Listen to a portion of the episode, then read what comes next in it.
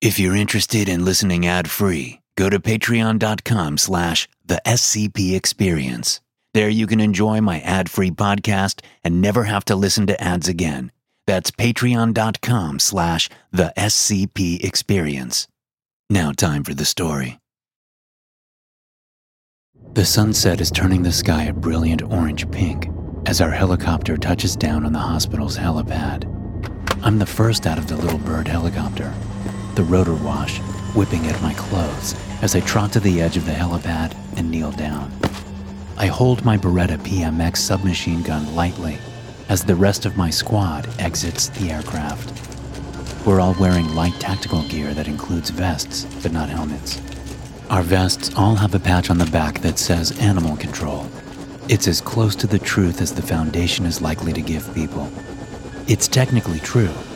What we're hunting is certainly not human, but the briefing I received on the creature tells me it's not like any animal I've ever seen.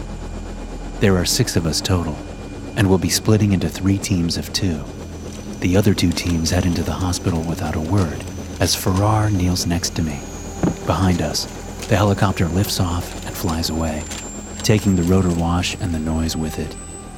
As the roar of the helicopter fades, it's replaced by city sounds as Farrar and I look at the sunset, waiting for the other two teams to head off into the city before we start our search. You think we'll find it? I ask. Probably. It's just a matter of knowing where to look, where it's likely to feed, Farrar says. So you've dealt with these things before? Farrar nods. I was on the team that captured the last one. You lose anyone during the mission? Nope, Farrar says. But that one we caught in a small town in West Texas. This one has a whole city of choices. Could be a lot more difficult. They've been hunting this thing all day, right? And they couldn't catch it? Farrar smiles. They only bring us in when they can't handle their shit, he says. Besides, something happens to these things in the sunlight. They're essentially invisible during the day, and they tend to stay in the sky, flying around, constantly on the move. The only way they can track them during the day is by locating their heat signature. And they were closing in on the thing when it suddenly disappeared. The last sighting was about two clicks that way. Farrar points east, toward the buildings of the small downtown area and the darkening sky beyond. So, what's the plan? I ask. I've been with the Foundation for a year, and I'm still not used to the lack of information on missions. It's even worse than the Army was. Compartmentalization, they call it. I call it a good way to get us grunts killed. We look for homeless people. Those are its most likely targets. We're tapped into the emergency response system. If a call comes through about a four foot freaky flying thing, or anything that sounds like it, we double time it over there. I nod. Sounds simple enough, but I don't like the fact that we'll probably be too late to stop the thing before it kills someone. All right, Shadrock, Farrar says. Let's go. We trek down through the hospital, ignoring the looks we get from patients and staff. The helipad was the best place to land the helicopter. Landing it anywhere else would have drawn too much attention. Plus, we have vehicles waiting for us in the hospital's parking garage, put there by Foundation Connections not even 20 minutes ago. We find the black Jeep exactly where they said it would be. I jump in the driver's seat and fire it up. Two minutes later, we're on the quickly darkening streets, driving toward our sector of the city, waiting for a call to come through on our radios. Left here, Farrar says, looking up from the small laminated map in his hand. There's a place where homeless people hang out up ahead. Sure enough, we come upon a highway underpass, below which is a miniature tent city. I pull over to the side of the road, leaving enough room between us and the underpass so we can see both the sky and the homeless camp. I turn off the engine. Now, we wait. Farrar checks in with the other two teams for any news, while I alternate scanning the sky and the tent city. On the shared channel, I hear the two teams report back that they haven't seen anything. No one has seen anything yet, Farrar says, after a few minutes of talking to HQ on the radio. They have drones circling the city, looking for the thing with infrared and low light cameras. Just a matter of time. We sit for another 10 minutes before a call comes through. A woman reported seeing a giant bat landing on her neighbor's roof at 241 South Kings Court Road. HQ says over the shared channel. That's in our sector, Farrar says, quickly pulling the address up on the Jeep's GPS system. Fire it up!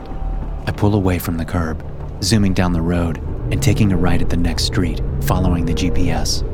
It takes us less than five minutes to find the place. We screech to a halt and are out of the vehicle with our weapons ready and trained on the house. Broken window, I say, gesturing at the top right window of the two story home. This is it, Farrar says. Cover the window while I find a way in. I stay back, ready to fire if the thing comes out of the window. Farrar tries the front door of the white and blue house, but it's locked. He tries the front windows, both locked. He heads around back while I keep my sights on the broken window. After about a minute, the front door opens and Farrar is there, gesturing for me to come in. We move through the house quietly, clearing the first floor. There are a few lights on, but we don't see anyone or anything. I follow Farrar up the stairs, and we clear the rooms as we come to them.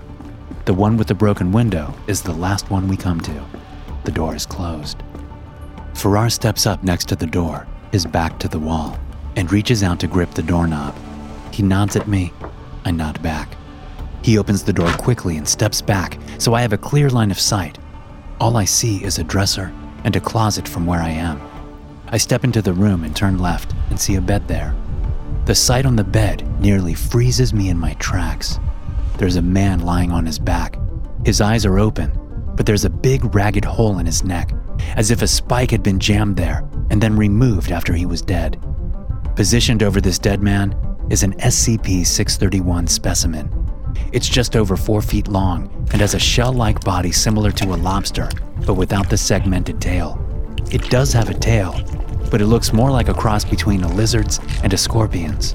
It's long and ends in a savage stinger, about the right size to match the hole in the man's neck. Its legs look more like a crab than a lobster's, segmented and spider like. It doesn't have pincers like a crab.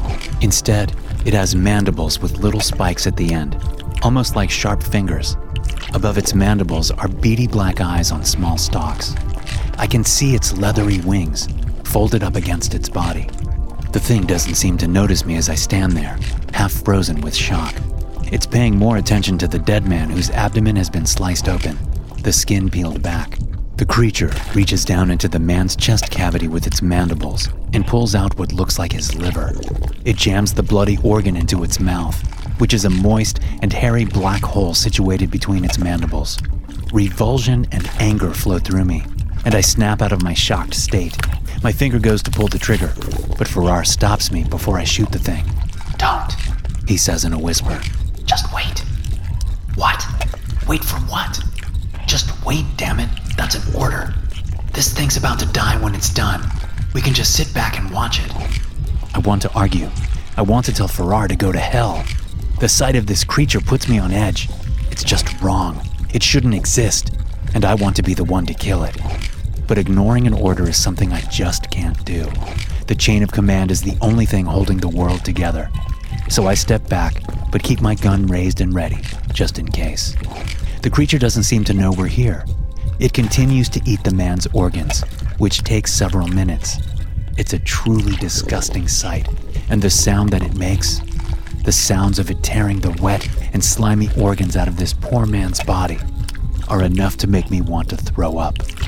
When all the man's internal organs have been eaten, the creature turns around on its six segmented legs and begins to defecate in the man's chest cavity.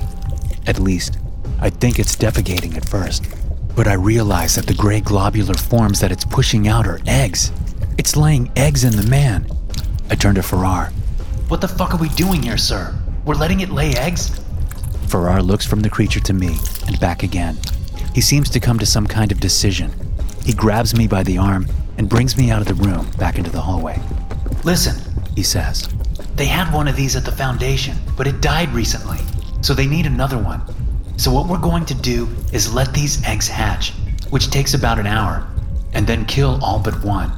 That one we'll take back with us. Mission accomplished. Job well done. Got it? Christ, I say. I thought we were supposed to kill it. That thing shouldn't exist. None of them should. If we couldn't capture it, we would kill it, sure. But this is better. This is the main objective. And I don't give a shit if you like it or not. You do what I tell you. Got it? I shake my head. This is fucked up. Yeah, yeah, yeah. This is the job. Did they let that thing get away earlier? I ask. Did they want this to happen? For the thing to lay eggs like this? Farrar looks at me, his eyes betraying nothing, but he doesn't deny it. After a moment, he pushed past me, heading back into the room. I follow him, resigned to my duty. Once the creature is finished laying the eggs, it crawls down off the bed and collapses onto the floor. Almost immediately, it begins to melt. It's like watching a body decompose in fast motion. Not even 10 minutes pass before the thing is just a puddle of thick, discolored, foul smelling liquid. There's a cage in the back of the Jeep, Farrar tells me. Go get it and bring it back up here. I walk outside and grab the small metal cage from the back of the Jeep. I'm heading back in when a red sedan pulls up into the driveway. Oh shit, I say to myself. A brunette woman in her late 30s jumps out of the car, confusion and concern written all over her face. What's going on? She asks. What happened? Who are you? I put down the cage and raise my hands, patting the air to get her to slow down. Ma'am, I'm going to need you to stay out here until we've resolved the situation inside. We're with animal control. We're dealing with an animal in your home. An animal? What animal? Where's my husband? She has quickly closed the distance between us, heading for the front door. Ma'am, you can't go in there, I say, grabbing her by the shoulders. It's for your safety. Please, wait until we're done. Where's my husband? She says, panic building in her voice. Her eyes dart up to the broken window. Where is he? I'm backpedaling, trying to keep her from going in the house, but she's pushing me back. I'm trying to be gentle with her. I don't want to have to hurt her. But as she's pushing me back, my foot catches on the side of the concrete walkway leading up to the house. I fall backward, and the woman uses the opportunity to rush into her house. Ma'am! I call out. Stop now! I get back to my feet and run into the house, seeing that the woman is already halfway up the stairs. I catch up to her as she's turning the corner to head down the hallway to the bedroom. I grab her and pin her against the wall. Damn it, woman! The front of her head bursts, spraying blood and bone all over my face, neck, and the front of my vest. Her body crumples down to the floor. What? I say, looking over to see Farrar standing in the bedroom doorway, his submachine gun up against his shoulder. You shot her. Why? That's the job, he says, as if that explains it all. Now, go get the cage. These things are going to hatch soon. I need your help to kill all but one. I look back down at the woman, whose forehead is missing, blown apart by a high velocity round. This is the job? I whisper. I retrieve the cage and then head back to the bedroom. The eggs hatch, and the miniature SCP 631 creatures immediately begin consuming the rest of the man's body. Farrar and I use our knives to kill all but one of them. That one, we let eat its fill before we cage it up. It seems they're fairly harmless when they're young. We call in a cleanup team as we leave. They'll deal with the mess inside. As we pull away from the house, I can still taste the woman's blood on my lips. I haven't had a chance to clean it off my face. This is the job, I whisper. What did you say? Farrar asks. Nothing. I didn't say anything.